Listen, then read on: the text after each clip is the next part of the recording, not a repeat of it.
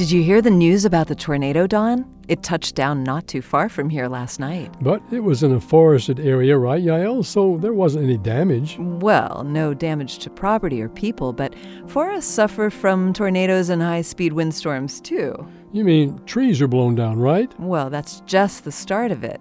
When tornadoes and storms blow down trees, they destroy wildlife habitats, and more importantly, in the long run, open the door for invasive species to flourish. It can take a long time for forests to fully recover.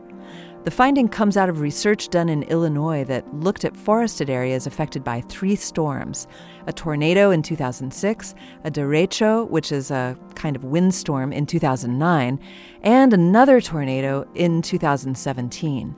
The researchers chose sites of affected land to study and selected unaffected parts of the forests that resembled the affected sites in tree size and type, as well as in elevation, slope, and distance to roads and trails.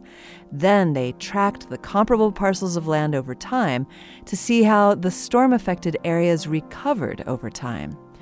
To nobody's surprise, invasive species were much more prevalent in the areas affected by the storms than in unaffected areas, even 12 years after the storms hit.